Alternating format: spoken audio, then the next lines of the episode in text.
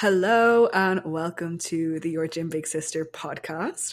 I hope you're having a wonderful morning, afternoon, evening, whenever you happen to be listening to this. And I am coming to you live from Seattle, Washington today. And today is a very special episode because I have a very special guest with me. I have none other than my boyfriend, Shane Storey. He is joining me. Shane, say hello to my wonderful listeners. Hello. That was the worst fucking ever. This is how this episode is going to go. We just spent five minutes being like, "What are we going to talk about?" and saying that we feel nervous to record this. I kind of blanked there. Though. I, I, I, wasn't sure was I meant to like introduce myself.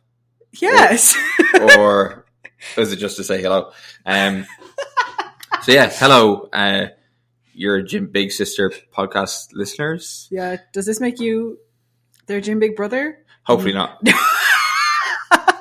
yeah, hopefully not. Yes, that would be Get that out of your mind. very strange. Um, Your Gym maybe. Big aunt and uncle, mom and dad. Gym Big Daddy. Oh my god, this is off to a roaring start. I hope people are laughing. Yeah, this. I think this is just going to be an hour of us taking the piss out of each other. It's fine. It's fine. Okay, Shane Storey. Who are you? Where do you come from? Aside from just being my boyfriend, because obviously that's like your biggest role in life and your main purpose in life. Um, aside from that, before before Emma, a Mhm. terrible time. Who, who who were you, and what got you into this world of being a gym person? Yeah. So good question. So life BE was where it all began. So big bang. Two atoms collided against each other, and all of a sudden, I was getting into the gym. That's essentially how it started. So I started training when I was 14, 15 years old, I'm going to say, because I played rugby. I was in school, I played a variety of sports in school, but rugby was the main one that I was interested in. And if you play rugby, especially if you're playing in the forwards where the supposed big boy boys are, which I was trying to be, you know, being strong is pretty important for smashing people and you know trying to trying to dominate essentially right? So um yeah, god sounds very lame here. Um anyway so yeah i got into the gym because of that as well as obviously like most young lads uh, to potentially attract other females No, um, no, stop, uh, stop, stop. You didn't know me till you were like twenty four. well So well well part part of my epigenetic code was it knew that somewhere down the line I was going to meet a girl who was interested in guys who had somewhat decently sized muscles and yeah. that was obviously just ingrained in me and that's probably like what, one of the reasons I pursued the purpose of actually going to the gym Mhm. alongside getting big and strong for rugby. So there was there was that. So got really really obsessed essentially with training. I would start just doing sit-ups in my bedroom every night doing push-ups every night until I could get access to the gym.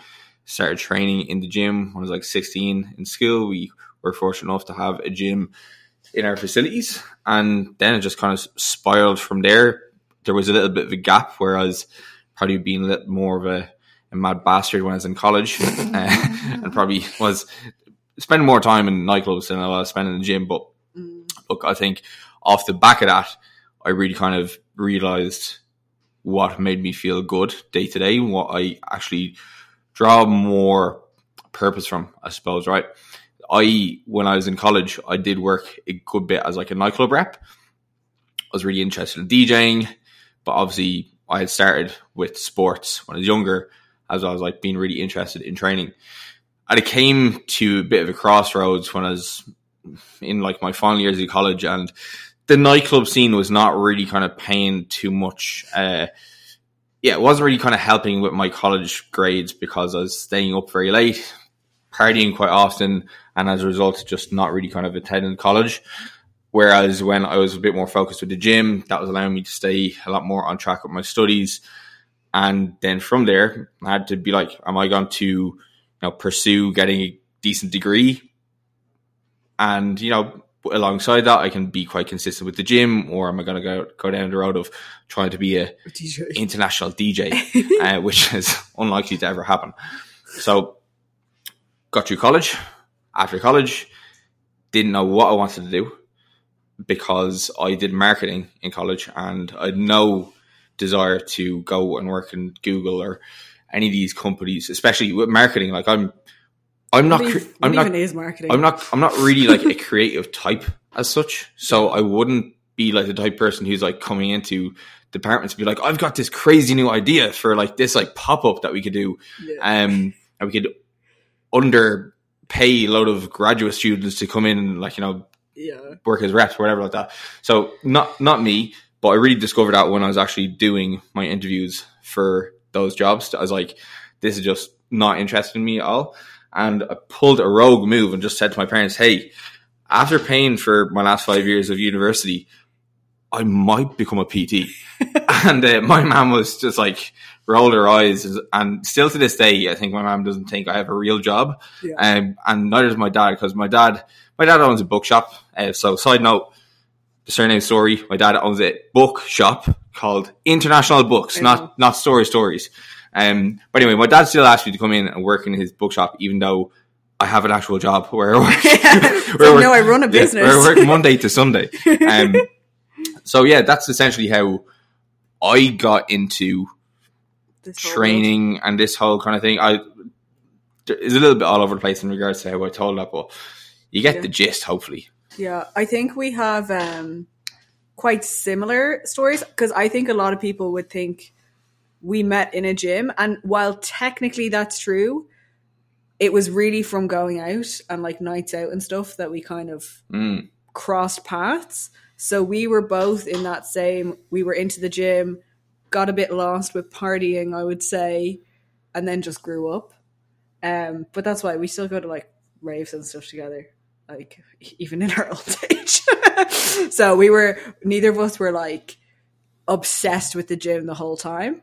Um, and we always talk about this like we could probably be like five years ahead of where we are now in terms of our physique development if we hadn't spent you know maybe like our 18 to 23 24 going out all the time but um then we'd be boring fucks so Mm. i'd rather i'd, I'd take the memories i don't care take the memories over any sort of pro card any day Yeah, I, th- I think like when I when I have an interest in something, I tend to get would say yeah. It's, I suppose you could say obsessed with it, but like I suppose you could see that when it did come to my interest in music, because like I wasn't into say DJing and partying for like the drugs, right? I wasn't just there to like go into session at the weekends.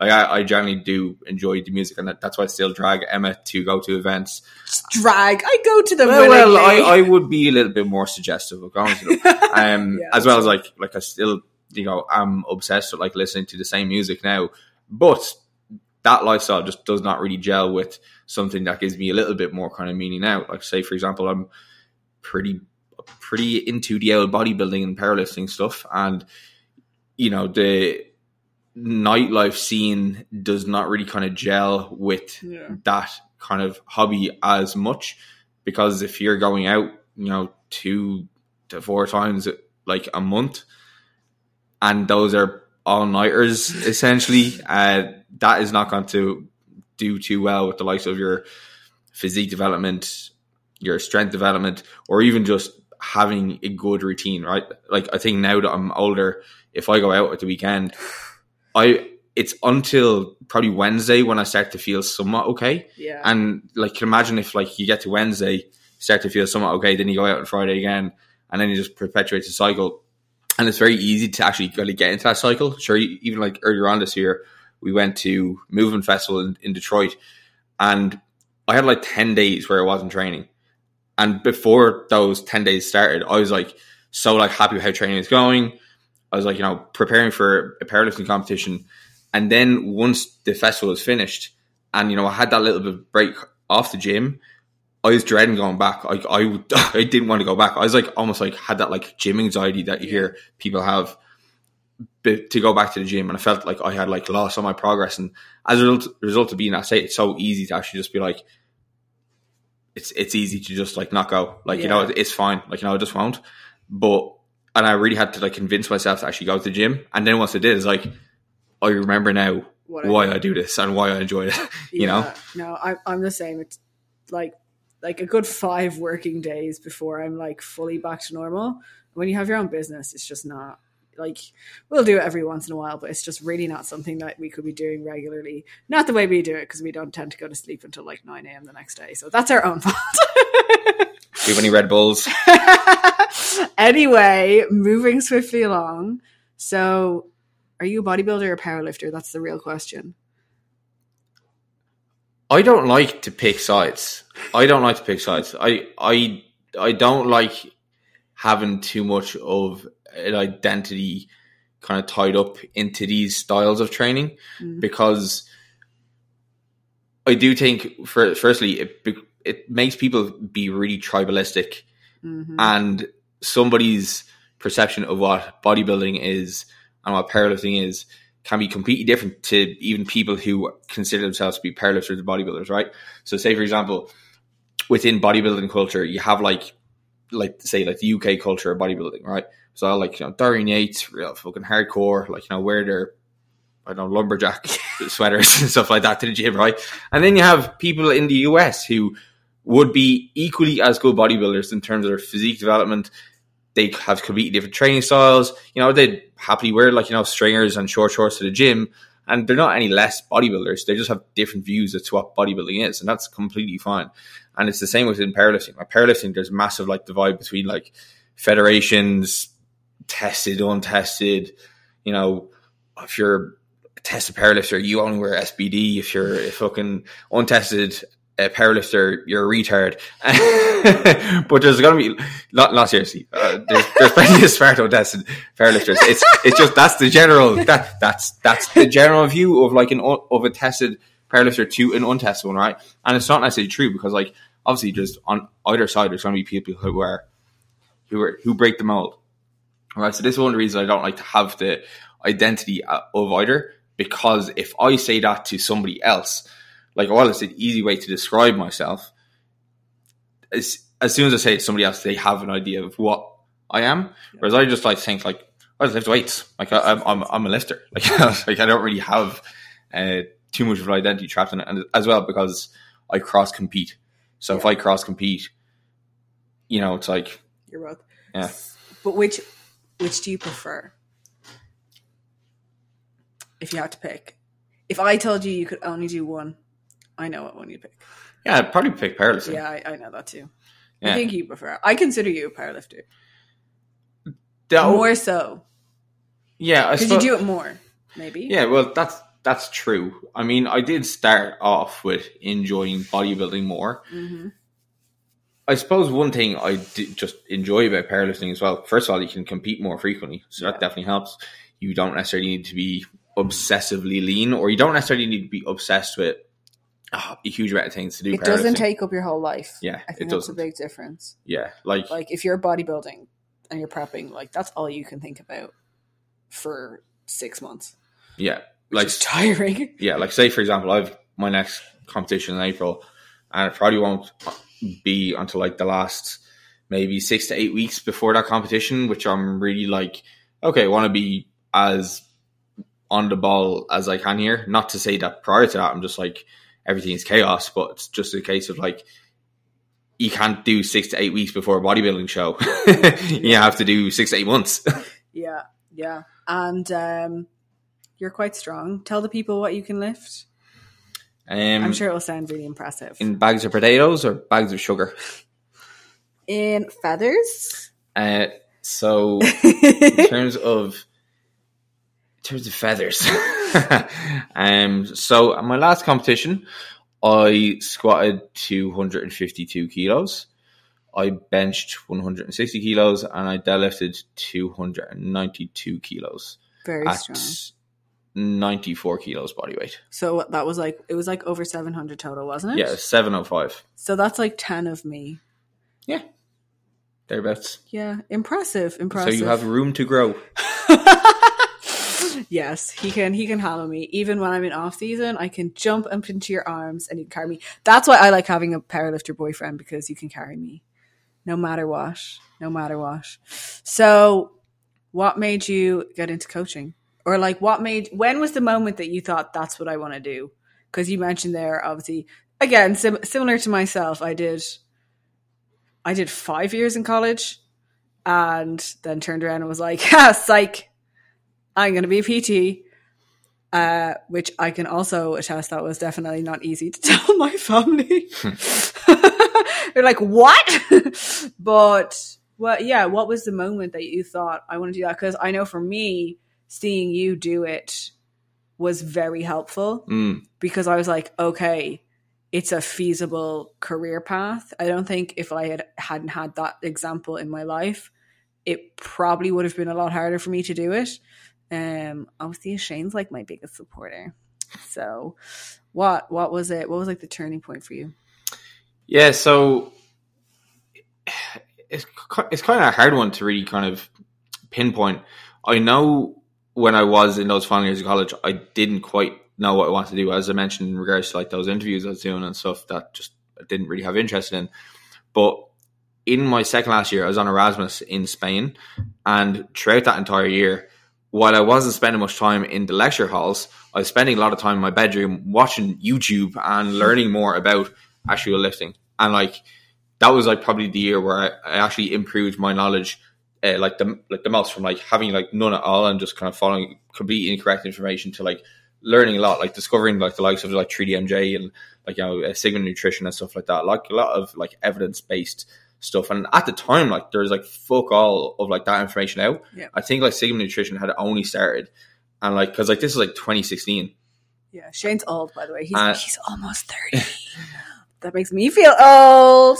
Yeah, so like this is like tw 2016, and I remember listening to all this stuff, and I'd be like, "Wow, this is actually breaking all this information down so clearly, so concisely into like such practical stuff that I can do." And it doesn't seem like I'm having to drastically change anything or do anything that I really, really hate doing.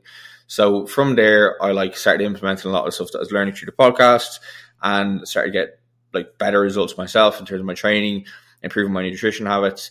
And through that year, I just got really, really interested in it. Like I was spending so much time just reading everything I could uh, to do with like improving training, improving nutrition, um, you know, getting a better physique because that's the main thing I was interested in at the time was just physique development.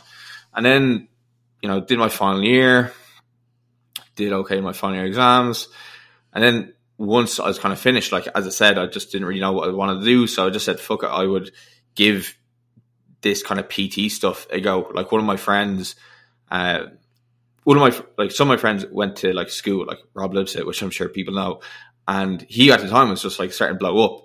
And some of my friends were like, "You know, like just as much as he does, and like look how he's doing. Why can't you post stuff on Instagram and put out some information to other people?" And I was like, at at the time, I didn't really have like any kind of self belief to do so because like, who the fuck am I? Like, you know, I don't have any qualifications. And just started doing it and as, as a result had a lot of good feedback at the time you know people saying you know the information quite helpful and then from doing that then i was like right maybe i'll start doing the pt course my mother bought me my pt source my pt course for a christmas present No. um I I had to fu- subsidize some of it myself, uh, but like you know, that's probably one of the best things I did. And like the funny thing is, was like going into the course because I'd already done such of my own reading prior.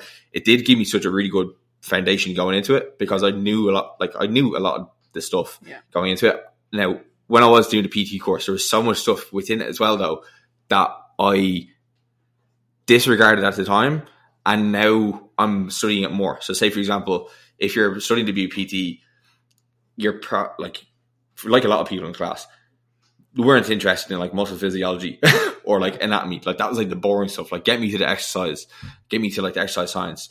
But actually having a really good understanding of that now is allowing me to improve my service. But anyway, going back to that.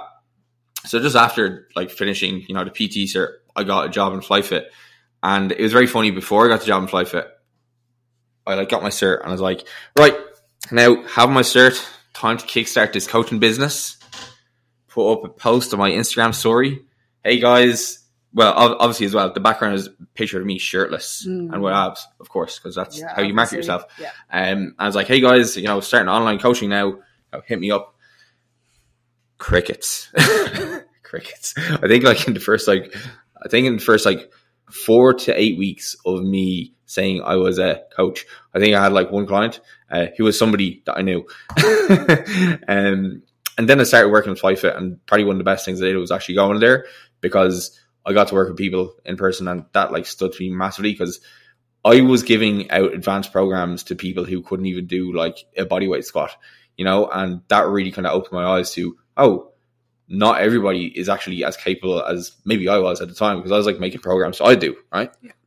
and I think from there, I think like when you do get thrown into those situations, especially as a new PT, you kind of really learn if you do enjoy working with people because nothing is going to test you more than working with people who ha- have either different goals to you, uh, different, I suppose, skill sets, I suppose, and work with people who are like, who have a lot to learn, right? Because like, especially when you're young, you probably only have certain ways that you want to do things, especially when you're new, you're only exposed to so much. And being put in those situations does kind of really like take a lot of like effort for you to be like, yeah, I, I'm going to be patient with this person to help them learn and help them gradually get get better. Whereas like it's it's the turnover rate in PT is like extremely high because of the fact that probably a lot of people get into it, not understanding that they like to train themselves, Yeah. but they don't necessarily like work with other people. Yeah. I think a lot of people get into even like coaching, they probably see the end result. So, like, they see people with really successful businesses and they've liked training at some points. They're like, I'm to do this thing. And it's, it's funny that you see them like post, like, I'm a coach now with no experience qualifications. Now, I will say I, I did that. So, I mean, I can't really say much, but um, I don't think they realize what it actually means to work with people. And you have to be interested in people. Like, you have to be interested in learning, like, why they work. And I think as well, whenever I'm like talking to people who want to get into coaching, I'm like, it's it's so hard. I don't think people realize Yeah. it's so challenging. Um, and especially, I think if you're someone who's maybe like a bodybuilder who's like a robot, to work with people who don't they don't care as much because that's not their entire life. You know, I see bo- like bodybuilding bodybuilders putting their coat their clients who are like lifestyle clients on like a meal plan with five meals a day. Mm. And I'm like, I'm sorry, Sharon, mum of three, she's not eating five fucking meals a day. Um, and yeah, I think I think a lot of people just get into it really too quickly, and they don't have the patience to actually learn about people. Mm. Which, like, at the end of the day, that's that's what you're doing. Like, I, I spend twenty percent of my check-ins talking about training and nutrition.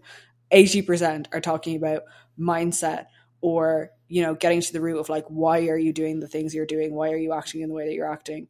Um but yeah i do think it's uh definitely an advantage to have been on the gym floor. Again i didn't i didn't do that. So i know that there's like gaps in my knowledge because of that. Um but i just i wasn't arsed. I wanted to just go straight to online. Yeah, like going going going straight from uh like you know your qualification to online, it's like it's definitely possible. I mean, if you do have if you do have the grit to do it, and if you are actually interested in like improving your own knowledge, like that's you have to do that because that's what you get from like work with people in person. You get a lot of like knowledge built up from work with people like in real time. Whereas like if you don't have that, investing a lot in your education is super important. Like I Yeah. think that's like definitely one thing that you can't get into coaching thinking is like that you're just gonna start taking on clients and just it's just gonna be complete profit. yeah Right. You're gonna spend a lot of money on just improving your service. Because like ultimately like you should probably be getting into it because like you want to help you, first of all, you probably want to improve your own results. You probably want to get better yourself, right? Um, I don't know many people who just get into coaching because they just simply like helping people. Like, it's like Yeah. sure, surely some of it is going to be because you had an interest in training yourself, and like if you can improve your own knowledge for your own passion as well, you're going to help. You're going to help your own clients when it does come to both the information you learn from going through the process yourself, applying that information on yourself as well, picking out maybe what you didn't like and having your own experience with that with those kind of approaches. And then when it does come to train your clients as well, you're going to have different kind of you're going to have like kind of general principles that you're going to use to help coach your uh, clients. But then you're also going to be able to give your own experiential um, uh, kind of thought process around it to to them when you are coaching them. Um, when it does come to oh, what was I going to say there? I think I'm at just He's gone a bit blank. Yeah. That's okay. It's late. No, what I it's not even that late. It's late for us. To be fair, we're currently three hours behind our usual time, so technically it's half six. Anyway, Mm. um, I was going to make a point there was that I think a lot of people they maybe get into training, they train for like a year or two years, and then they're like, I'm going to be a coach. Whereas I think, you know, for example, I'll use myself as an example. I was training like eight years by the time I started coaching. I'd done loads of courses, and when I did a lot of those courses, you know, in the in the few years before I even started coaching, I wasn't doing them to be a coach. I was doing them for myself and to improve my own knowledge. So I think like you definitely can be an amazing coach without ever having been on the gym floor. Obviously, it depends on what your niche is going to be. For example, my coach Christian, I don't think he has any qualifications, but he's an amazing coach. Um, same, I'm pretty sure Joe Jeffrey. I don't think he has qualifications in that sense. I could be wrong there. Um, so it it does just depend. Um, but I think like being exposed to working with a multitude of different personality types as well. Um, which I mean, if you have a lot of clients online, you're going to get that anyway. Um, like, and it's just learning. Okay, different people respond to different things. You know, different people respond to harsher coaching. Some people respond to being uh, a nicer, a nicer kind of approach. Some people respond to the compassionate approach. Um, and I think that's definitely one of the hardest parts of being a coach is actually learning that. And I know that's something that we maybe struggle with is being hard on people. Mm. Uh, I've get, I'm getting better at it.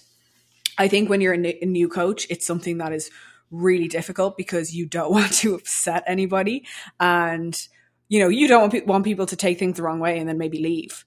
Um, you know, I think there is that kind of like subconscious fear, but I think the the more comfortable I've gotten as a coach, the more confident I've gotten as a coach, and the more I know what I'm doing, the more I'm like, okay, you're not fucking doing what you're supposed to be doing here. Do you actually want the results that you're saying you want? Or did you just sign up thinking that if you pay me money, you're going to get the results? Because that's not how this works, Cordis. But yeah, that's definitely a, a challenge, I think, coaching. Yeah, I think similar to what we were mentioning there in regards to like education, there's only so much of like exercise science and like nutrition science that's actually useful for when you're coaching clients. Yeah. The majority of it is like understanding psychology. Yeah. oh, yeah. I mean, like, geez, you can learn everything you want about strength curves and resistance profiles and, you know, metabolism and all that. And it's like, I don't talk to any of that, to my clients about any of that shit. The odd ones who ask because they're really interested, most people just want, they're like, okay, tell me how to train, tell me how to eat. Mm. And you're trying to tell them how to do those things and then get them to do those things. And that's obviously the missing piece is how do you get people to do the things you're asking them to do? And that's, there's no, there's no scientific textbook that tells you how to do that. Yeah, well, it's essentially you, especially when people don't actually understand what the root of their goal is. You are trying to essentially manipulate people to do Yeah. what they want to do Yeah. because, like, one thing I, I use with clients when I'm getting them to sign up initially is that is from Precision Nutrition, and they have a really good methodology in regards to like their coaching skills and their coaching process, and it's like called Ready, Willing, and Able.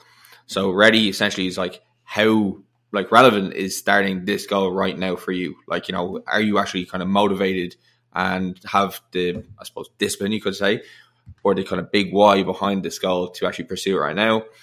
Are you able? Do you have the abilities? Do you have the skills to be able to kind of pursue this goal?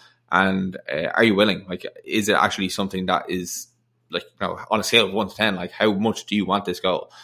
And anytime somebody is like marking down, say for example, they're kind of like seven or like an eight or something like that, you can ask them like, as opposed to say like you know, why are you not a nine or why are you not a ten?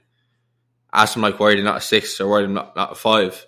Because if you ask them why they are not a nine or not a ten, what they're gonna say is they're gonna be like, oh well, I'm not this, I'm not that.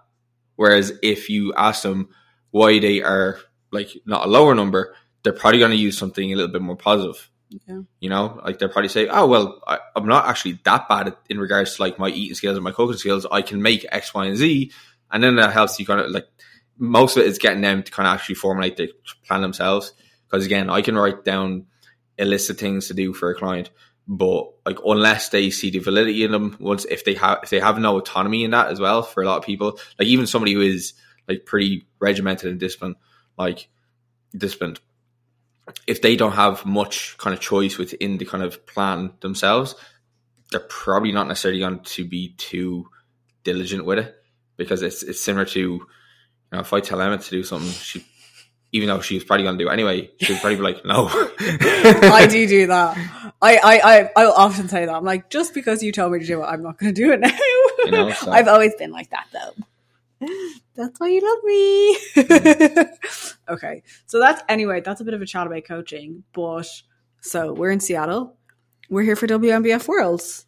What an exciting weekend. And for anyone who doesn't know, this time last year, Shane and I were competing at WNBF Worlds in LA, which was, no offense, a way nicer location than Seattle. Uh, we got lucky there, didn't we? We did. Yeah, that was, oh, that the vibes were immaculate. Gold's Gym in November. Who would have thought it would be so good? But um, obviously, coming up to a year post show now, and, and that was both of our first competitive seasons. It was a long season. We were competing for nine weeks, I think, in total, like between first and last show, which that's a long fucking time to be, you know, actually competing, never mind on prep. I think I did 31 weeks. You did 500? I, I think I think it was like 36 or 37 weeks. It was a long time, yeah. You started a few weeks before me. So like looking back or like even thinking now it's been a year, like what are some of your reflections of a year post competing or what did you maybe learn about yourself or about bodybuilding in general?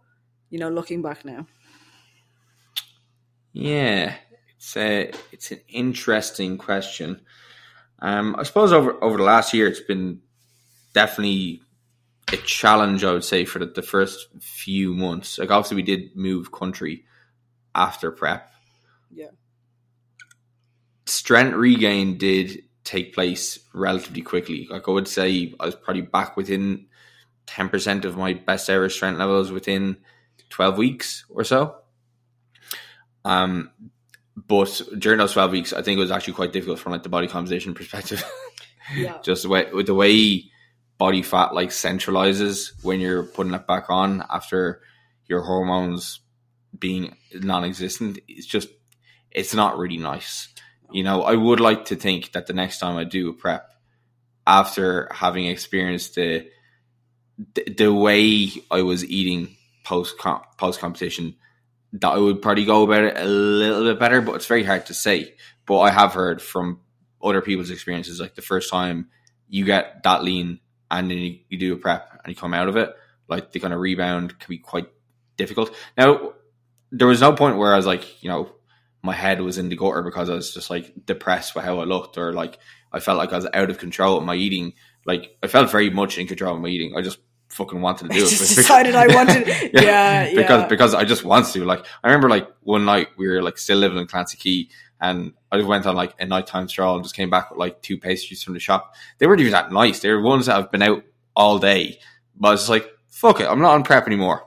I've been lining these up for the last few few months. Yeah. Let's see how good they are. I definitely think the next time, well, the next time we compete, we probably won't. Well, we won't be competing together, which we can get into in a while. But I think I wouldn't do like four full days. Like we stayed in LA for four full days after the show, which I think looking back, like I'm glad we did it, and I had the best time ever. And I came home like so ready to get back to normality. But I think next time, like I'd give myself you know, that night, maybe breakfast the next day, and then try to start getting back to normal is just to limit that kind of initial post show weight regain. Um, because yeah, like even when we were in LA, I I never felt out of control. There was many meals I didn't finish, you know, and I remember post show thinking I was gonna be uncontrollable. Mm. Sure, like we we bought a box of donuts and we had a bite of each one and then we left it. Like that, Yeah. like that's unheard of like for us you know um so yeah i found that too it was like the food wasn't actually the issue it was how how we gained the weight and that's obviously part of just being natty and having absolutely no hormones or thyroid or any of those things that help with that Now, I would say, right, even though the body weight came on very quickly and at the very start it looked terrible, it was actually very interesting to see that once I got once personally I got up to a certain weight, that things actually just started to look like Better. better, again. You know, Yeah. um, I think so. I finished prep. My lowest body weight was seventy six. My final stage weight was seventy eight, and by the end of January, I'm pretty sure I was like ninety kilos. You know, so pretty decent amount of weight gain in eight to ten weeks or something mm-hmm. like that. But actually, by the time I got to that weight, I was like, "Damn, I look good."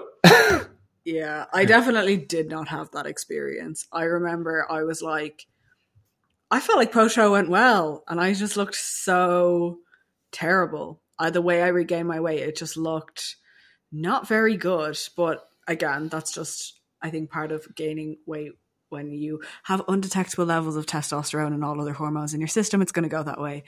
Um, we love natty bodybuilding. No, I'm joking. Um, I think for me, something that I've realized being a year post show now is that it's taken me a year to fully recover. And I don't mean physically. Um, I mean mentally, and I don't even think I realized that I wasn't recovered until recently. So being back at like my normal body weight now, or like normal, I mean, I'm I'm heavier than my normal body weight, I would say, but I'm like around 160 pounds. But like my body image is really good, and I think it's taken my brain a year to remember that I don't walk around with abs and lines in my glutes. And I think like the first, you know, few months post show, gaining the weight back, I my brain was still looking for that version of me.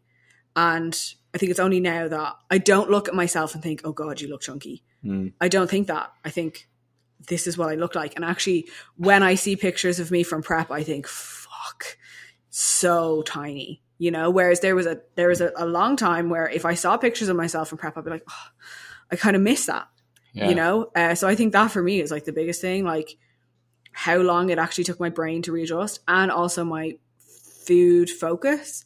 Like it was high the whole like the the whole year basically until i mean when we were in orlando last week and i was like oh i actually don't care about food anymore. Like i can have a bite of something i don't want anymore and i don't have that urge to eat more and i just feel like i actually have a normal relationship with food again and I Mhm. think because I spent so long with it not like that, I just thought that that was my normal. And you sort of, you- I think with anything, it's not until it's you're past it that you notice it, if that makes sense. Yeah. So yeah, I think for me, that's been one of the wildest things that I've kind of realized recently, and it's why I'm now now thinking like, no matter what, I don't think I could ever be somebody who competes every single year because the people who are doing this every single year, they're spending every year in that shredded state, and they're never given their brain. And these are the girls who they cannot stand, or men, whoever, can't stand seeing themselves like normal. When that's normal, and to, to anybody else, they, they still look amazing, but to them, they don't. Yeah, like I suppose this is probably one reasons why I, I do powerlifting as well is because as opposed to tying my self worth now in my body, I can tie my self worth into three lifts, and that's uh, much easier for me to do. As yeah, as opposed to staring at my check-in pictures uh, for hours on end uh, after I take them, I can now just stare at this one minute clip of me squatting. Yes, Uh, I will. Oft, I will often be like, Shane, what are you doing? And then I walk over and I'm looking at him, and he's on his phone watching himself lifting. I'm like, for fuck's sake! Hey, eh, all powerlifters can relate. I'm telling you. Um, but yeah, I suppose that's what like why I do powerlifting as well. It's just because it allows me to just shift my focus away from like how my body is looking. Because like as soon as like I was pretty much finished prep, I was just like I want to get strong again. Like I remember my first squat session after like the season finished. I was squatting 140 kilos for five, and like during prep, probably like 10 weeks before that, I was able to do like 200 for five, you know, and like my best ever being like, you know, like at the moment, like 225 for five. So like there's like huge discrepancies, but that 140 for five quickly turned into that 200 for five pretty quickly because I was just like focused on getting strong again. And it really did help just to have that to be a focus because again, I just wasn't really kind of paying attention too much to my body, which definitely helped the phase. Like I, that's probably one of like. Would you say that's probably one of the reasons why you found it a little bit harder? I think so. I think one of the reasons I found it so hard was because I didn't really know what I was doing post show. Like I kind of Yeah. had all these questions in my head of what class am I going to do, and depending on what class I do, what am I going to do in terms of being, you know, assisted and stuff. I think that was why I struggled the most post show, and then the undetectable levels of testosterone. I don't think that helped because even if I'd wanted to focus on getting strong, it's quite hard to do that when you feel that way. Um, so yeah, I mean, like for me, I think tra- training was really tough for for a long time post show, which again, I don't think I even realized at the time. It's only it was only once I started to actually feel a bit normal again that I kind of noticed that oh hey, this is how training's meant to feel. So yeah, I think, and, and also I think like look as a female, society puts a lot more on our us being thin. Mm. Whereas when you're a man, if you're like strong and big and like you know juicy looking, people are like, "Oh, bro, you look you look jacked." Whereas fucking nobody ever says that to me. People tend to comment when I'm lean, not when I'm not lean. You know? I, I can imagine, even if it was subconscious, for both of us going over the other side of the world and going to train in a gym like Pure probably didn't help. Because, like, say for example, the gym we train in now, like, there's loads of like IFBB pros, so people who are like the top of their sport in the assisted side, Yeah. who look, you know, they they look unnatural, Yeah. but like. You, you see them, you're like Jesus Christ! Can't believe a human can look like that. Uh, and then we're here, like becoming like two marshmallows po- po- post prep, and uh, yeah, not looking like nice marshmallows, looking like one somebody stood on. Stuck to the bottom of a shoe. Like a melted s'more. It's covered in chocolate. yeah. No, I think so. I think, I don't know, I think moving, I liked it because there was the novelty of like, oh my God, we're in this Of new course. gym and it's amazing and it was so exciting. And you're like, oh, I'm surrounded by these pros and rah, yeah, let's fucking go. But then you're looking at yourself and you're like, fuck, I look so bad. But then anytime you go to another gym where there's normal people, you're like, I am a goddess. yeah, So you kind of do have to remember that because, like, obviously, when you're in gyms in Ireland, like, no offense to all the Irish people listening to this, but as a nation, not the most like genetically blessed in terms of bodybuilding. So, like, Yeah. I walk into a gym in Ireland, I'm probably one of the biggest ones there, probably one of the strongest ones there, including the men, and I feel jacked. Whereas in Pure, I walk around and I'm like, ah, yeah. she's soft. She's a soft girl. So yeah. But then I remind myself, oh, I'm surrounded by the best of the best. So you know, it's kind of swings and roundabouts kind of thing. Very much so. But yeah, I think the move, the, the, no, I liked it. I like, I like Pure. It's it is cool. But yeah, like you said, there's people there, and you're like, I can't believe anybody looks like that. But Yeah, it's also motivating. It is motivating. yeah. I remember. I remember one of the days I was like, it's like the first few weeks after prep, and I was like struggling to like bench like one twenty or something like that, and then this like big black dude comes over, loads up like two hundred kilos, there in his fucking his Yeezy dinosaur head looking things, and like just there fucking like close grip benching two hundred like for reps easily. Didn't even look like he warmed up. I was like. Like why? I, I, I try so hard. I'm just here busting my ass. yes, but no, I think I think we're both recovered now, and I know you originally when we stepped off stage, we were like, "Yeah, 2025," and that was the plan. And I think maybe you've question mark changed your mind a little bit. So, what are your what are your future plans, or what are you thinking? What what's your what's your thought process, Shane? I I did say that initially, and I suppose I think once you get off stage, you're just eager to like do that again. Yeah. But then I think once you go through the whole recovery process, The year long recovery Yeah. process. once you go through the whole recovery process, and then as well, like I, I think it's e- I think it's easy to like think you're gonna make substantial amount of progress in the time that you kind of say you will, but pro- progress just takes as long as it's gonna take, especially as you get like more advanced, and especially if you then start to have like more competitive aspirations. Right? There's a difference between doing your first season and you know doing as best you can versus saying, okay, the time to just experience it is over, and now I want to actually do well and be competitive. Then it kind of changes the scenario, and especially again as you just get older, spend more time, or you're more advanced in terms of training age. You kind of just like want to say, I'm just going to do it when I think the time is right. as opposed to just setting a concrete date in it. Because, like, look, I'm not getting fucking paid to step on it, especially in actual bodybuilding stage, and it's a huge time investment too. I have other goals alongside that, right? So again, mentioned many times, do powerlifting as well at the same time. I've goals I want to hit in that, and if I'm like, okay, in the next two years I want to hit X total, there's only so many competitions I'm going to do in that timeline. There's lots of things that are going to be happening as well over the course of like the next two years. I've got some friends who are getting married. Other shit could, could pop up too that, uh, that I'm unexpected and that's unexpected that I want to do a little bit more. Because again, kind of using this time now as well to just like, I want to also just live life, live, live yeah. life and do other stuff. Mhm. Uh, like the stage is always going to be there. Like I, I look at people who I follow within the bodybuilding uh, space and like see where they are in terms of like their age. Like I'm realistically in terms of like national bodybuilders, like I am young. I'm Yeah. fucking 29. Like, you know, I'm hardly like on death's door here. Like, but like there's like people who are like in their 40s or 50s who are still competing, and doing quite well. Like, you know, Eric Helms, he's 39, turned 40 this year, I'm pretty sure. And he's been competing, God, since like 2009, I'm going to say yeah, something like that. and like he only won his pro card this year. So I'm like, I've ten years. Got time. You know, I've, I've ten years like beh- behind him. So like you know, it's pretty much just it's a long game for me. And again, I just want to get on there when I feel I'm ready. I want to. I, I'd love to get like a 750, and it's close to like 800 as a total in powerlifting, or close to 500 dots before I do get on a bodybuilding stage again, or just until I have substantial improvements made, as well as just the itch to do it. Because like I was after last year, after the nationals for powerlifting, and after hitting that 700, I was like, I was like, yeah, I, it's good. It's a good time now for me to pivot.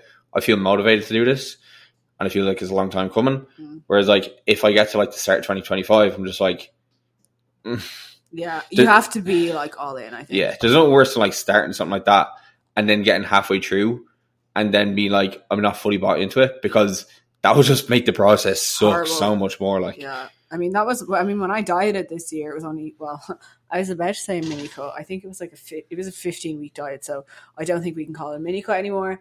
And I just remember the whole time thinking, I, I don't want to be doing this. Don't get me wrong. I didn't miss. I still did everything I had to do. But like, when that kind of drive isn't quite there, it's it's harder. Yeah. You know, it's hard to drag like it's hard to drag your ass down and do your cardio every day and go and do your steps and you know be hungry when your heart isn't in it.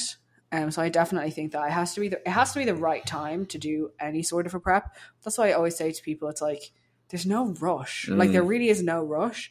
And I know that's something we say to say all that even when we're just talking all the time is like people who rush into trying to get on stage, they don't usually do as well, and Yeah. they usually suffer in the kind of post show phase because they didn't get into it because they enjoy training and the bodybuilding lifestyle. They got into it because some external factor, maybe it was social media, or they thought this will be good for business, or they just thought they should. I think if you just think you should, that's a terrible reason to get into bodybuilding. I mean, we've been we've been together for it's too long. No, five five and a half years, and most of that time, like our lives looked the very the very same. Mm. Like we went to the gym, we ate our meals, you know, like we were always doing it, and then it was like, oh well, why not put it towards a kind of end goal? I think that's the best. Well, not, not the best way. I mean, like, God, okay, look, you can do whatever you want. I always say that. You can also do whatever you want. I'm not here to tell you what to do, but I think if you want to do well in bodybuilding, and anybody I know who does well in bodybuilding, they're like that. They were bodybuilders before, and then it's just, I'm going to do the stage bit. yeah, it's when you've been living the lifestyle, it's essentially just you are dialing up the intensity of what you already do. Yeah. like again, there wasn't really much different to the prep than the previous six months to a year before that, Yeah. other than the fact that as opposed to being a surplus, I was in a deficit and I was getting more emaciated, more emaciated by the day. yeah. Um, but yeah, it, it is it is very important that you kind of do it for the right reasons, and I'm very glad that I waited as long as I did because I can tell you right now, if I did a prep when I was you know in my early twenties or even my mid twenties, I wouldn't have had the maturity and I would have had wouldn't have had the like the skills in terms of like nutritional skills or even just like like mental capacity for I wouldn't have the fucking grit to do it. Yeah. because like it is it's challenging. Like it's like for for most people for most people it's probably going to be the hardest thing that they actually like willingly subject themselves to. And when you are quite young you know while you might have like the opportunities to be a bit, bit, bit better covered, maybe have less responsibilities and stuff like that it can become all consuming and become all that you are. And as well like you can only really kind of pick up like nutritional skills after having done diets before Yeah. leading up to it and actually consciously doing the work on it. And like how many people who are in their early 20s are doing it? If you are like fair fucking play to you um, and I wish I, w- I did that when I was in my early 20s Mhm. but that's like the kind of backbone that you need before you go into it because it's not like you're just it's not like you're just gonna be like right I'm just gonna start tracking my macros now and hope for the best get, get on stage.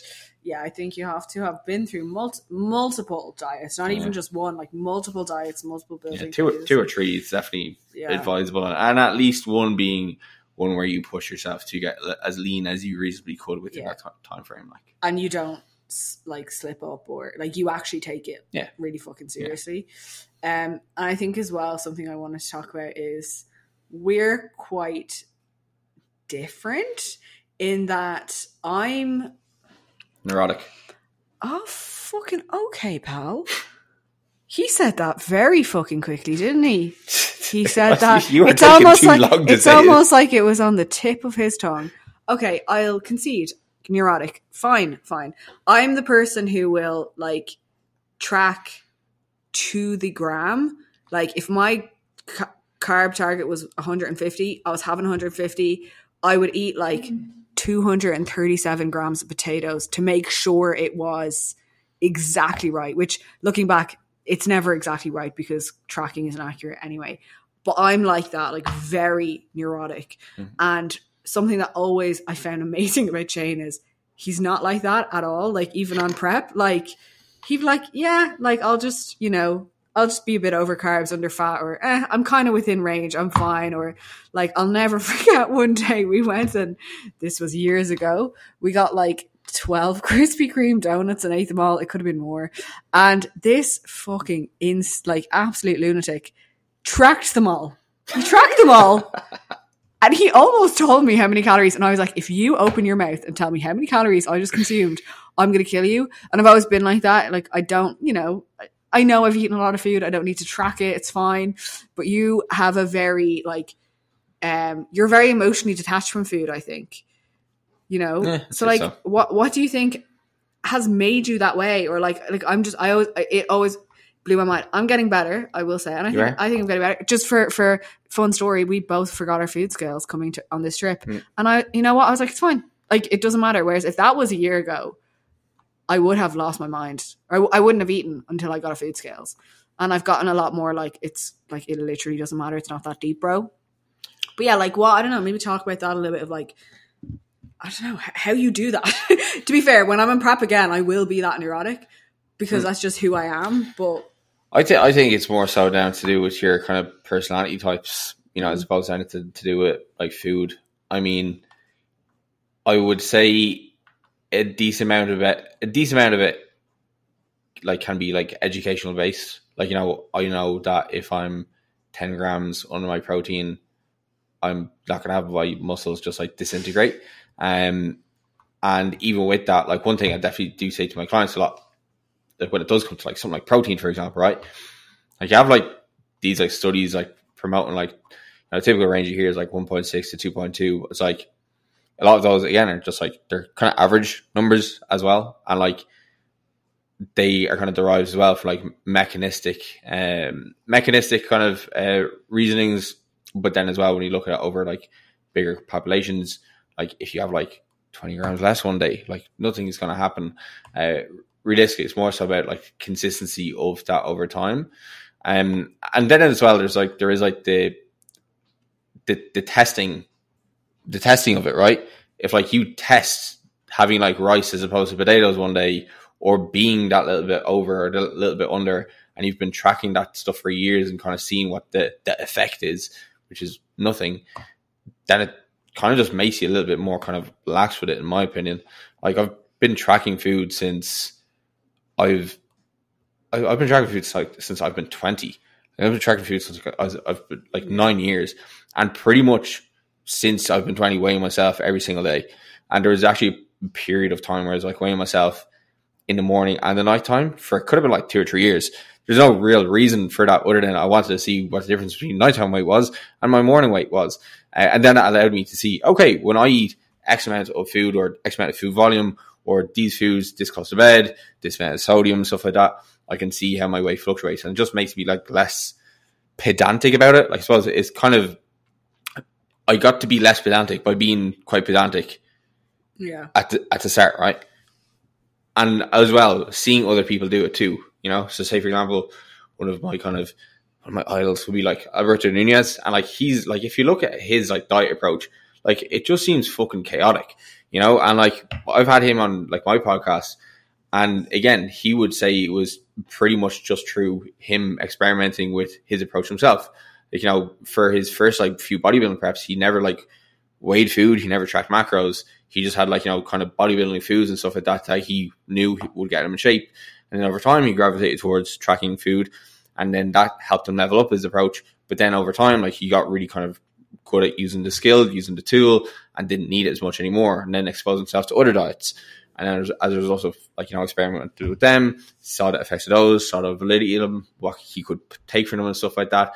And that's essentially what the whole process is about. I think like the, the longer you kind of spend living in this kind of way, the more kind of you get comfortable like testing the boundaries of what you can get away with, essentially. Yeah. You know?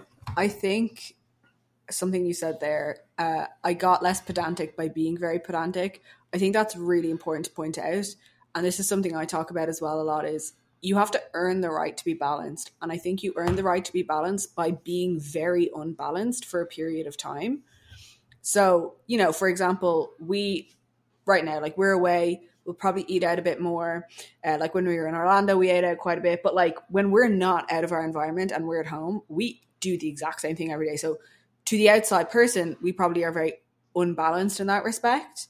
Whereas people might hear this and be like, oh, well, they just said that. It's fine if I don't weigh my food and it's fine if I just, you know, kind of see what happens. But like if you've never spent the time first Mm. tracking for years, weighing yourself, like being kind of that way, then you probably don't, you haven't earned that right.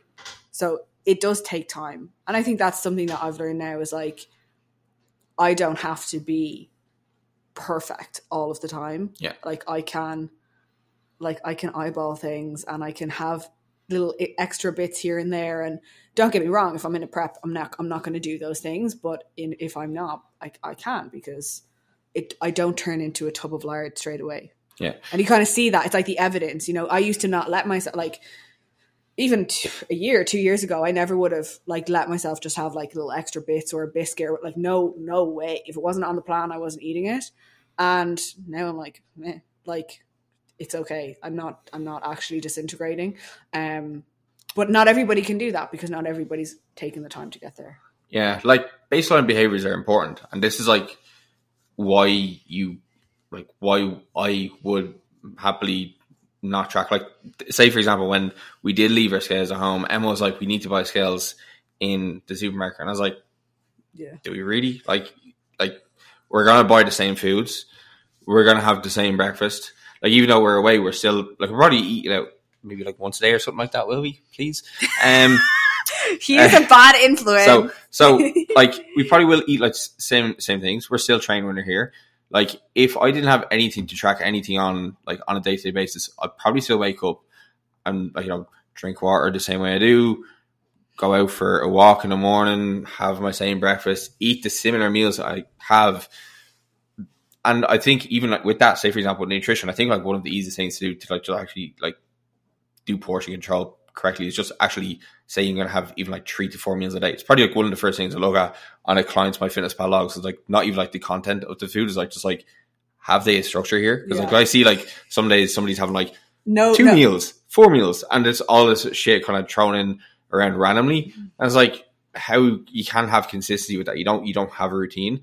So I do think like having some kind of baseline behaviors in regards to like if you were to just like tell somebody like if somebody just asks you like you know what what does a usual day look like for you and you could tell them with confidence and that's something that actually happens. I think one thing when talking to people on consultations, I'm like, so what's the usual day of eating look like for you? When they tell me like their ideal day and I look at their my fitness pal logs, I'm like, these don't match up. Were you just telling me what I wanted to hear? yeah, I always I always hear that as like someone will fill in on a consultation form. It's like, so yeah, um, I'll wake up and have like protein porridge, and then I'll have the and then and, and it's like and I'm having like two thousand calories, and it's like, okay, but you're like twenty kilos overweight, so something's not adding up. Like the maths is not mathing. So what are you not telling me? Here, I think you get very good at reading between. Yeah, I would say that as well. When I'm reviewing someone's MyFitnessPal, I'm like, okay, and I'll always walk someone through and say, here's exactly what I'm looking for are you actually just having three fucking meals a day? Because the amount of people no breakfast, like something tiny for lunch, and then it's like fifteen hundred calories worth of snacks. And I'm like, bro, yeah, we have work to do.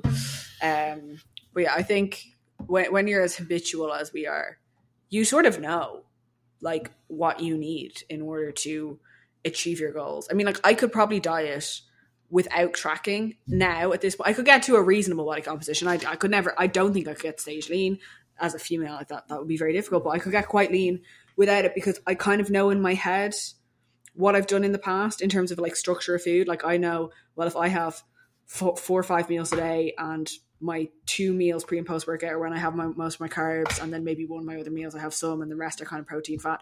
I know I'm probably going to lose weight. Like I and I, I can I know how to to gauge that, but again, that's something that takes time. I mean, like you said, you've been tracking since you were 20. I've been tracking since I was 17, so that's 10 years. Yeah. So and, and that, definitely like my first like I'm sure my first like few years tracking, I was doing things incorrectly. Oh, so Thing, wrong. Things that like you know I would point out to clients straight away, Yeah. like you know, oh, you should track your oils, you should Yeah. track your sauces if they're pretty calorific and you're using a lot of them. Mm. Like you know, um, Actually, weigh things. you know, d- don't just half log things. If you're not going to log, if you're not going to log the full day, just don't log it at all. yeah, Um, you know, or you could act- actually just give yourself the kind of opportunity to try to practice your skills that you're learning when you are tracking in regards to you know, what is actually in that meal. Like, you know, going into a restaurant and like actually trying to consciously be like, how big is that steak? How much chips are on that plate? You know, actually like trying to me- form like a mental bank of like what's in it. Because like, say for example, like again, like I'll get clients to do this, but like when I go out to eat myself, like I don't track it in MyFitnessPal. Like I like honestly, like unless I'm dieting, like I I, I don't care. Like I just I just don't care because like again, I first of all I understand the trade offs that can happen with me having a meal out. There's more to do with that meal out than there is just like you know how it's going to influence my body composition or my weight. And then as well, I've been doing it so long that like first of all, I'm so fucking boring that I order the same thing every time I go out to eat. Um, but then as well, I have good ideas to how many calories I would need to reserve early on that day. Yeah. And if I do go over, probably just means I'm going to train a little bit harder the next day. Yeah, yeah, I agree. Very well said. Okay, let's do some questions because we've been talking for like an hour. Okay, so what was the best thing about being in prep together, and what was the worst thing about being in prep together?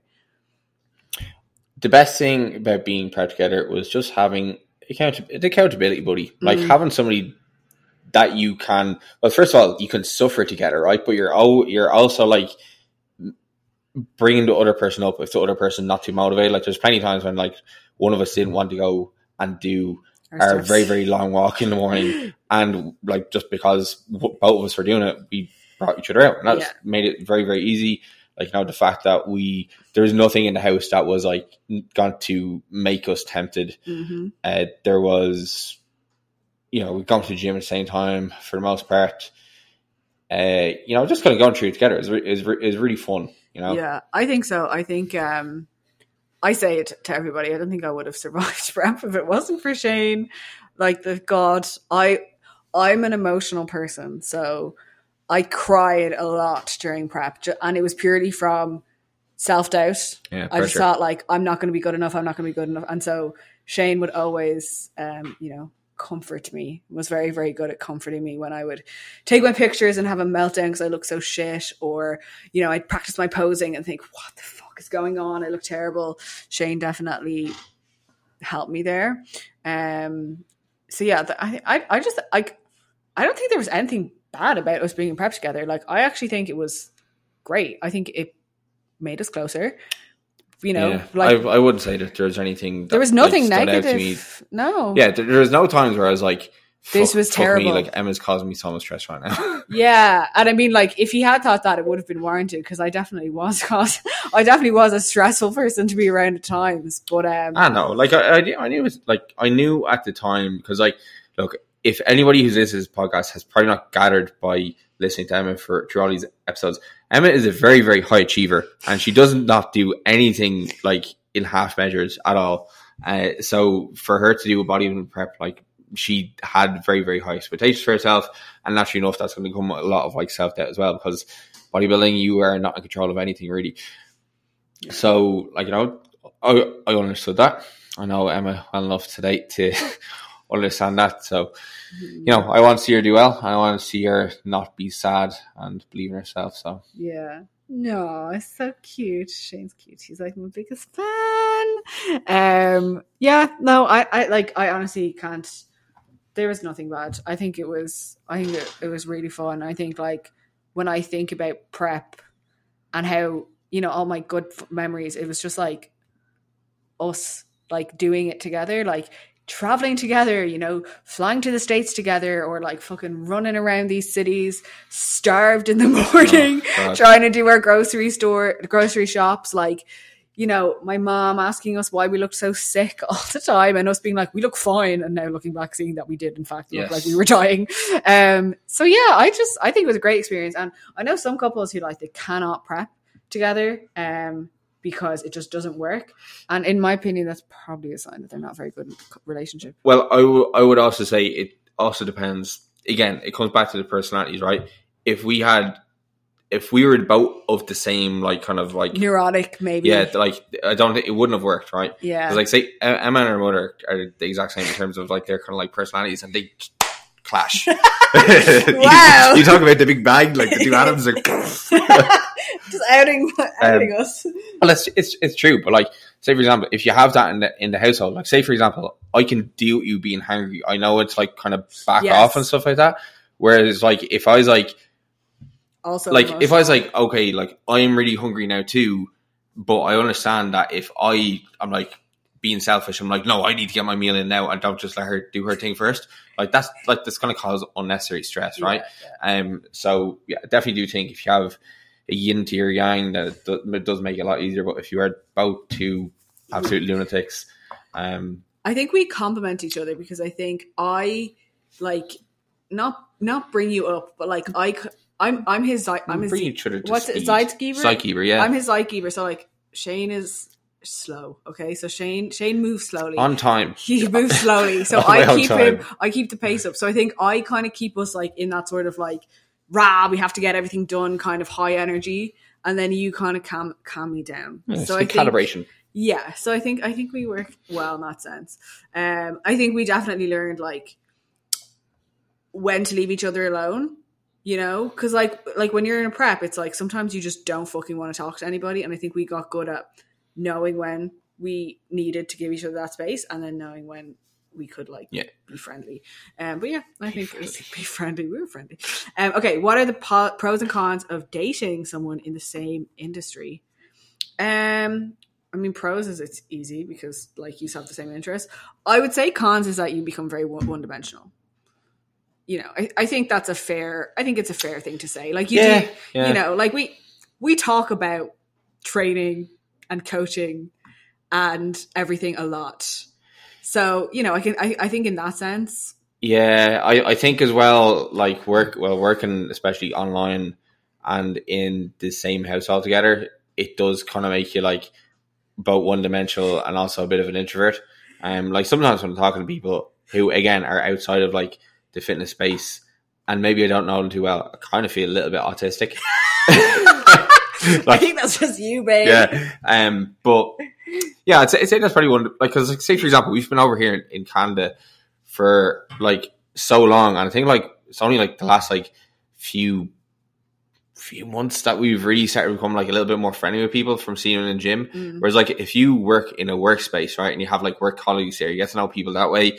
Um, and then maybe if you're not working in the kind of fitness industry, you might, you might enjoy a few tinkles every now and again, you know. Um, and that's a great way to get to know people. Most people I, I know quite well have good relationships. So I actually know them from from drinking alcohol, yeah. which is which is hilarious when when you think about it, like the kind of my my main interest. But it does like you, you form great bonds with people when you dr- go drinking with them and stuff like that. Um, hmm but I, I suppose that's probably one of the big, biggest downsides. Just become it's it can be quite lonely for the two of you because you don't really kind of do anything other than spending time in each other's companies. Which I love you and all, but like it's nice to see other people do. Yeah, no, I, I think that's true. Like it's it's amazing to like have somebody like say for example, if we decide we want to move somewhere, like we, we can just fucking move somewhere. Whereas if one of us worked in a job where we had to stay somewhere, then we're both tied to that place. So I think that's like an amazing pro. And yeah, I mean like obviously we can like reassure each other, you know, like if we're having struggles with like coaching or business, it's nice to be able to vent about it and someone actually understands. You know, like God, I think we would like we spend so long.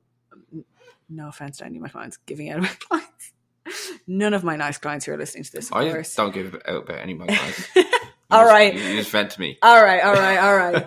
Uh, frustrating situations, and like someone actually understands and is like, "Oh yeah, I get that all the time too." And Yeah, it's troubleshooting. troubleshooting that's a better word um so that's nice i think so yeah i think i like it i can't Yeah. really imagine i i don't think i i can't imagine being with somebody who wasn't into this in some way at least i think it would be really challenging um i don't think it would be possible, Mm. but i i can't imagine it that's i can't imagine my life without you Oh yeah, like I mean, like sure. Even since you started coaching, like because obviously I, I've been coaching longer than Emma has, and she was doing stuff pre previous to that. She's in college and she's working in the lab and stuff like that. And since she started coaching, I've had a little bit more to talk to her because like she gets it, yeah yeah you know. So not like I'm just like I don't know, speaking into the void. Yeah. Uh, but she she like she was like telling me stuff about the lab. I'm like, mm-hmm, cool, Yeah. sounds really interesting. Yeah, it's like, oh no, I'm so sad that your flow cytometry didn't work. okay, someone asked, do you think it's a good idea to have professional photos done once you've nailed your diet? Um, I don't know. If your goal is to do a photo shoot, then it probably makes sense to get the photos done. But unless your goal is to do a photo shoot, then no. Yeah, like I mean, you can just take as good pictures with your iPhone. Really, like I don't. it's, uh, it's It, it's photo shoots are expensive. again. I only did my first photo shoot last year. You know, And it was 'cause I made 'em. Because Emma maybe now looking back, I wish I did.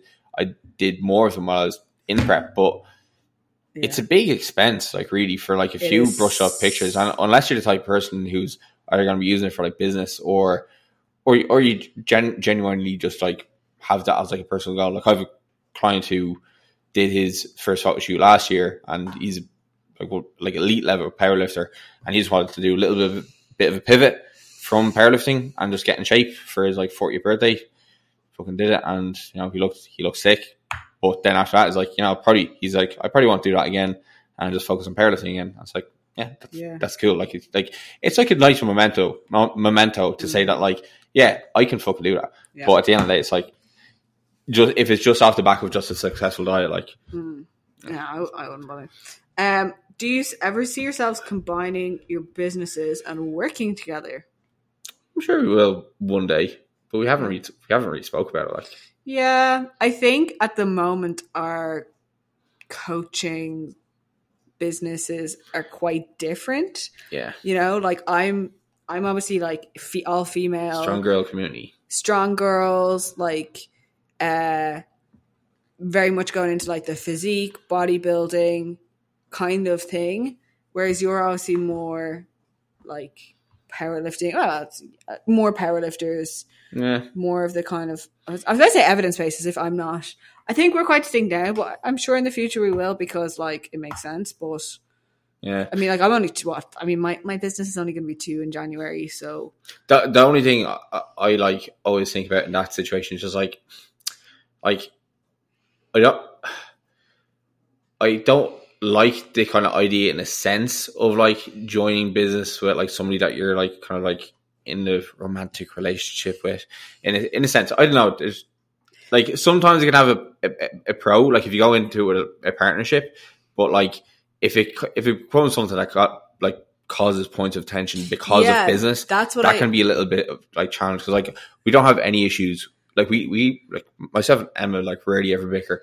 If I'm just Yeah. trying to get her to like clean up the house or something like that, sorry to, to the height of it, uh, and she's like screaming at me to to get ready for the gym. Um, but other than that, we like we don't really kind of bicker and stuff like that. So like I wouldn't like us to be in a position where like It would I know she's change getting annoyed at me because I didn't post something on Instagram or like, yeah, you know, like or like you didn't do the tax return. I, I think yeah, yeah, I, I kind of like. I mean, like we just said there about being one dimensional. Can you imagine how much more oh yeah, one dimensional we'd become if our businesses were the same? So, like, I think to a degree, I kind of like that they're separate now and that we have our own things and like we work on our own things. But who knows? I mean, like, I don't know what the next two, three, four, five, seven, yeah. ten years. can always got to set up our own business that's not Separate. related. Yeah, who No, knows? only fans. um, Shane, you know, uh, look, don't put that time. People it- said it's it's been put out there before yes. by other people. Yeah, Um, or I, I think if we were to have a business together, it would be like a property investment. Like that. Yes, yes. Well, that's being realistic. I think so. se- se- selling sunsets. Yeah, you never know. You never know. But yeah, no, it's a good question. But I mean, like, if you were to ask me last year if I thought my business would be where it is this year, I wouldn't have thought so. So who knows where it will be in the next five years? But an interesting question.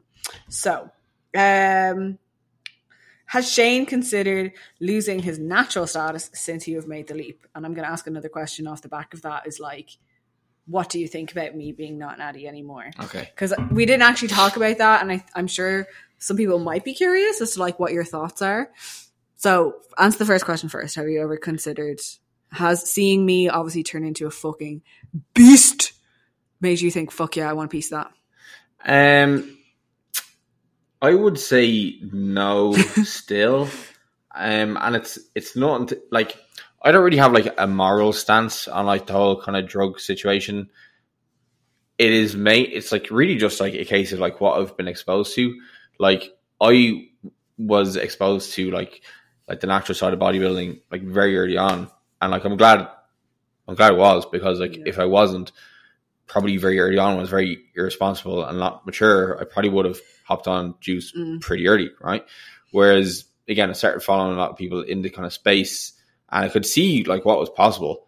So I was like, why can't I just like push myself towards that? And like, look, at the end of the day, it is like less effort to like do bodybuilding naturally in a sense because you don't have to have this like extra thing that you're looking after, right? Because like, like how many people are like how many how many people who are like like you know taking P- PEDs and they have the I don't know they they're under like proper proper proper proper tight supervision with it if Yeah. you get me because like at the end of the day it is still kind of a guessing game with some compounds especially if you're not getting them like pharmaceutical grade Yeah. so like there is like that and like so from what I've ex- been exposed to who I look up to how much potential I still see that I could uncover in my own physique and then there's also the fact of like I'm pretty realistic in regards to like where I could take my kind of bodybuilding aspirations.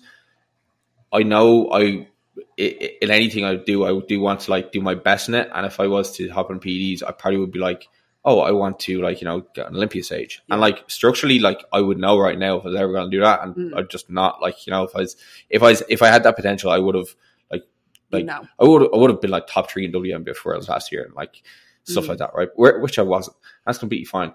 And so there's that, right? It's like understanding and being realistic about like my absolute potential.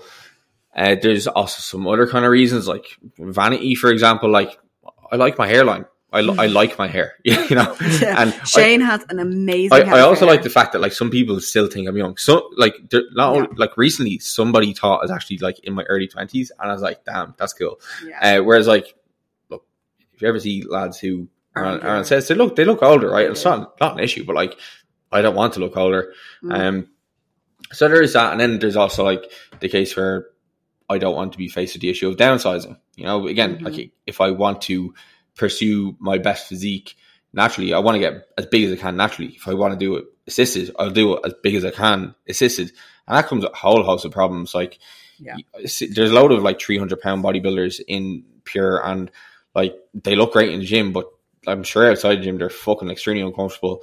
Like, remember seeing Quinton? Like, we, we were on the plane back from Olympia the, the last week, and uh, one of the guys in the gym, he's like three hundred and something pounds, like six He's foot whatever. massive. He's fucking huge, and he was just sitting in tiny little airplane seat. I'm like, God, I feel uncomfortable in those airplane seats, Yeah. like, and I'm like a hundred and so pounds lighter, you know. So I'm like, that's also the, also the case. And I look at people again who are you know ten years, fifteen years ahead of me, and like they are unbelievable shape for their age, and they don't look completely ridiculous at the same time, right? Like you know, nobody's going to as much attention as you like to get when you are kind of like in shape.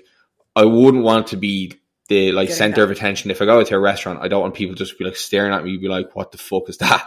you know, but you do get with some of these like like IFBB bodybuilders. So Yeah. like, there's there's plenty of reasons. Um, I think as a male, it's it's so much more risky. Don't get me wrong; it's it's risky as a female. Like obviously it is, but I think when you're looking at the health risks in terms of like your lim- your liver, your Yeah. kidney, your brain, like these things are so much more affected in males because there's like that massive weight regain. Like you'd be going from being like whatever 200 pounds to 300 pounds like that's a big difference from me who's maybe gaining an extra 10 pounds of lean tissue it's it's a huge difference I'm not saying that like it's and it's healthy for me or whatever but like i think it's it's so different for a male because it's like so much more extreme Yeah, and and then like there's like the mindset or like issues that stem from that. So as I mentioned, they're downsizing. Like nobody likes to see themselves like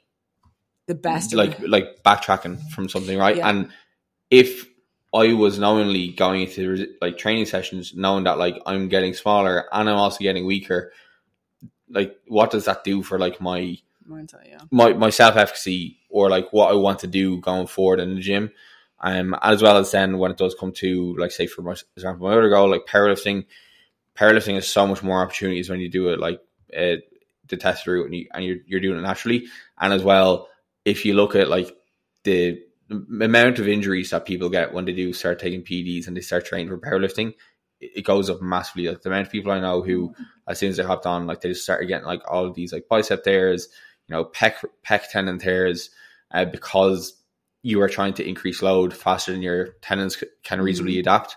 And I don't want to do that. Like I don't want to go through these. I don't want to get injured. Like I hate injuries. Hate even like I have elbow pain at the moment, and I'm fucking like it's annoying me. Like yeah i think as well like you and, and I, this is something i was thinking about when i was making my decision was i will have no issue with going from being bigger to losing some of that size because for a female it's not societally Mm. as accepted. So actually i won't i won't mind. Like if, if i have huge delts and then i lose them i'll be okay. I mean if i lose my bum i'll be sad. But like you know i think it'll be less less mentally like I, I, I know it's gonna be hard. I'm like I'm not saying it's gonna be easy, but I think it'll be less so.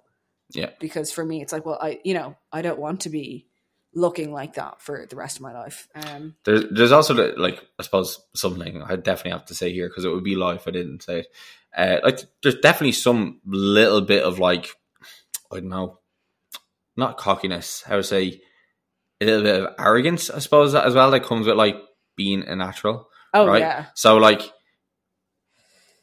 and and and this is like say for example, like in like in outsiders' perspective, I have a lot of friends who, if they hear that somebody's on steroids, they'll straight away like discount that person's hard work to get there, and you see this on like online forums as well, like. Oh yeah, he only looks like that because of juice or something like that, and like it completely just like as somebody who's in the game, I know exactly like the level at which kind of steroids can like take you. But I also know that they are not necessarily going to bring somebody who has terrible ge- genetics, terrible work rate or work eth- ethic, and like give them phenomenal results. Right? It does take a lot of grit and like determination and like time in the game to get to these like amazing physiques. Right? It's not just like you you, you pin and like you Yeah. become like Derek Lunsford. Right? Yeah. It doesn't happen like um. So there there is that right, but then it's like when somebody says to me or like like accuse, accuse me, not accuse me, but like ask me if I am on something, and then like, oh no, I, I, I do this like naturally, and then there's like, oh really, that's that's quite impressive. I'm like, yeah, it is quite impressive. See, you don't necessarily need to be like, Yeah. you know, take stuff because like, look, it's young guys especially are look. Us guys were we're kind of retarded. Um, we're way more likely to take risks, and especially when you're younger and like you have like you just kind of see like the next like few weeks of your life being like the most important like weeks ever. And this can cause you to make like short term decisions in regards to like, you know, drug use, whether that be like, you know, recreational drugs or something like PEDs. And for people that young to be able to see what you could do without taking stuff and be able to see you could f- fulfill a natural genetic potential first before you kind of make that decision. I'm glad I did make that because, like, look, if I got to the point where I was like fulfilling my natural genetic potential, I'm like, yeah, I could probably do something, you know, if I actually did go assisted. Like, I probably wouldn't make the leap. Like, I don't, I don't necessarily have, again, have like some kind of moral stances to be like, no, this is the right way to do it. This is the right way to bodybuild, you know? Um, it's just a case of if I was to gain another 10 kilos almost right now, I don't know if anything would change for me. I don't think I'd be any happier. Mm, Like, I'd just, just be, bigger. I have bigger clothes, like Yeah. And- ties. Welcome to my world. So, what do you think of my decision to go assisted? so, I always knew that you were more interested in the IFBB type physiques because, like, look f- for females, it is kind of more. It's it's more noticeable, right? It's like definitely like. Would you agree? Yeah. Like when you're watching uh, natural female athletes, like they typically don't have huge amount of muscle unless they have like extremely good genetics, really good kind of muscle bellies, and like more people like that are coming out now because there's more people in the sport, more females are doing it, which is fantastic. So that could be a reason as well, right? So it's not necessarily just like females are just like not able to like Yeah. have as, as as much as, as amazing physiques as guys. Uh, it's just a case of like the numbers in the sport, right? Uh, but I always knew that you were interested in that more, so I could see you kind of going down that route.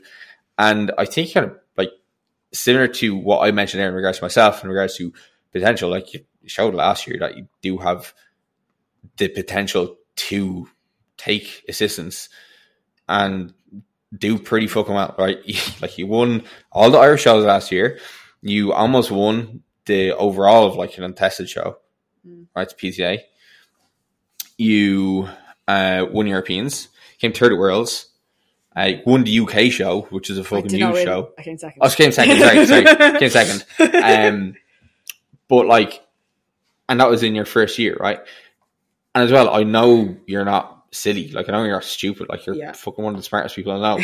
so I knew you weren't going to, and you're not like irrational. I, I, Yeah. I know you think about things for a long time. So you had both. You have both like the kind of genetic kind of capabilities to do extremely well. You have a phenomenal work ethic as well. So you're certainly not going to just like, like you know, pin and hope for the best. Uh, and then as well, you are very smart with decisions. And even now, like going through uh, your kind of process with it, like you're prioritizing things that are important. Like you're prioritizing getting your cycle back and stuff like that for like the next few months, as opposed to like I'm just saying, hey, I may as well just fucking hammer more drugs now and just get fucking huge. You're you're prioritizing something that's like that you definitely should. So like again, I have no moral stance in it, and like I want to see you do as well as you can. I want to see you be your best self, and yeah. I want to be there to uh, sip the champagne while you're up on the Olympia stage and get some nice tickets. No, uh, I don't. I don't know if I'm, I'm going to be quite there. I think I know. Um, probably glad that I want to do wellness, not just because they've got massive bums, but I do think I don't know, but I think if I wanted to do figure, you you would maybe not love that as much. Maybe I don't know. May, maybe I'm putting thoughts in your mind or words in your mouth, but you know, there's there's a difference between someone who's walking around off season figure, huge back, huge biceps, kind of looks, you know, looks ja- and it's not that I'm not saying that looks bad, but as a male, I can see why maybe you wouldn't love that for your partner.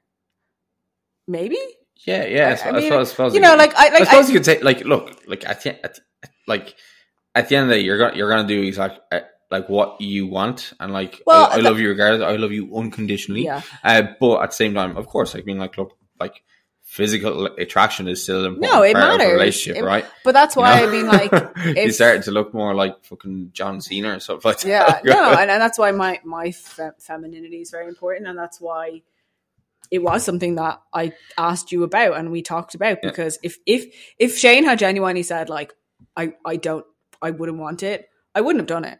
I wouldn't have because like my relationship is much more important than my bodybuilding. You know, as much as I as much as I wanted to do it, I wouldn't have. But I know that you would never say no. I, I like I know that you would never tell me not to, but sure like I, I want to walk around with a giant ass and I don't and I, I don't want a massive upper body and you know Mm. that's that plays into the reason why I made the decision anyway it was I didn't want to stay natural and just grow a massive upper body either so Probably Um, be one of the only things I would say you should do it, and you'd like, you'd agree. yeah. You- you- yeah. you'd yeah no. my side. generally generally generally I tell them to fuck off and I'll do what I want. But I think well, with, with something like this it's obviously going to impact the rest of my life.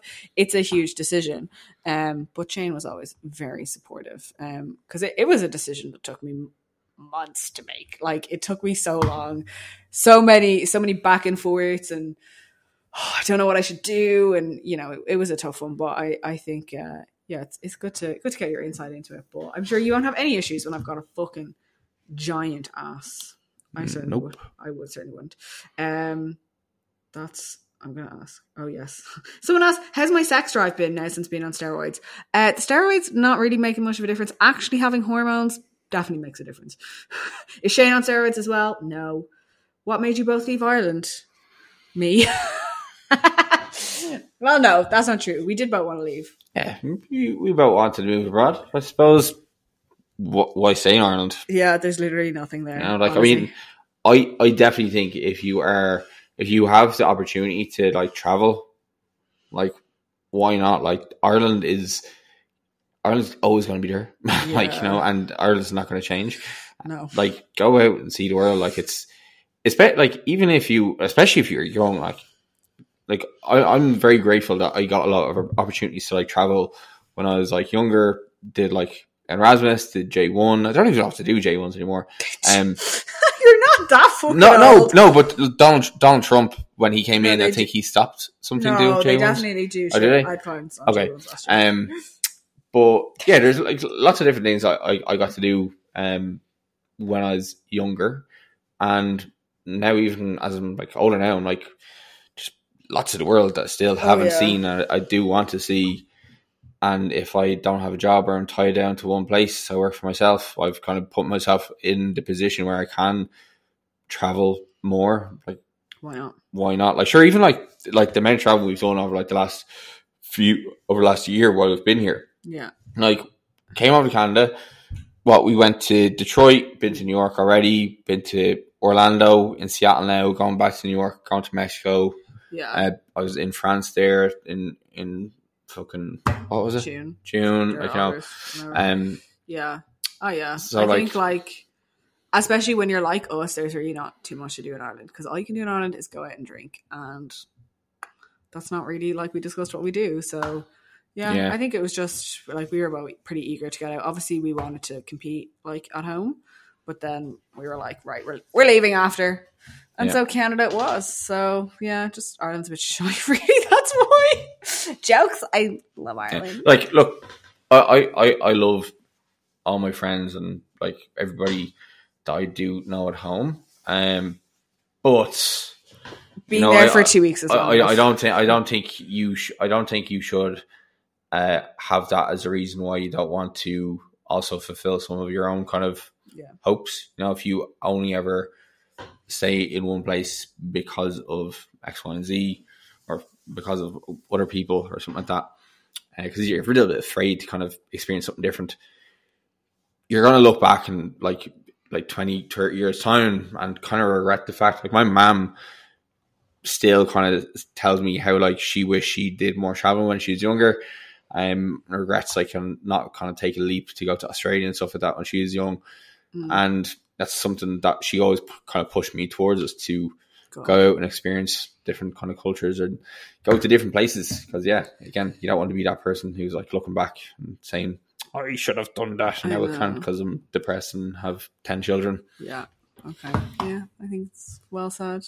I think that wraps it up, babe. We've been here for an hour and a Yeah, half. It's burning al- the ears off all these people. it's almost it's almost getting dark now, and we are still yet to go out and explore Seattle. So thank you so much for listening, Shane. Thank you so much for coming on. It was a wonderful chat. I'm sure people are going to benefit a lot from this. Maybe. Do you have, shut up? Um, do you have any final words of wisdom to give to my amazing listeners, or do you just want to tell them where they can find you? I have some Um, male listeners, and they might be interested in coaching. Oh yeah. Well, yeah, Very it- small percent. if if you are interested in finding more about me, I do have an Instagram page. So S Storey ninety four. I'll link it below. Yeah, that's where you can find me on Instagram. I also have a YouTube where I just vlog my training and my ramblings and stuff like that. From I sometimes time. make a guest appearance, and it's cute. yeah, I actually have. So if you are like a guy who listens to this and you're like interested in, in bodybuilding, like I have my entire prep like Yeah. documented. Like I have, a- I have a vlog like each week from that where you can see me going from it's literally called powerlifter to bodybuilder. So you check that out. Like sometimes I actually watch back. I'm like Jesus Christ, that was that was an experience. Mm. Um, but yeah, def- definitely do check it out. Would appreciate some subscriptions too, please. Thank you very much. um, and then as well, I also have a podcast with my friend Lawrence King. It's called the Strength Syndicate Podcast, and in that we kind of get guests on on a weekly basis, uh, like bodybuilding, bodybuilders, uh, powerlifters, researchers, uh, to you know, I suppose improve our own knowledge and then hopefully improve our listeners' knowledge. So if you're interested in powerlifting, interested in bodybuilding, do check it out. And yeah, if you're interested in coaching, you know, you can always just drop me a DM on Instagram and we can just have a chat and see if we're gonna be a good fit together. Yeah, and I'm I'm due to be a guest on their podcast soon. Yes. I've been saying it for fucking ages now. Yeah, long awaited. Um, yes. So, look, if you enjoyed this episode, I would love if you would give it and the show a rate, review, follow, subscribe, like, I don't know, all of those things. Of course, share this episode on your stories and tag both of us. We would both very much appreciate that so that we can say thank you. And aside from that, I shall love you and leave you, and I shall catch you in the next one. Thank you.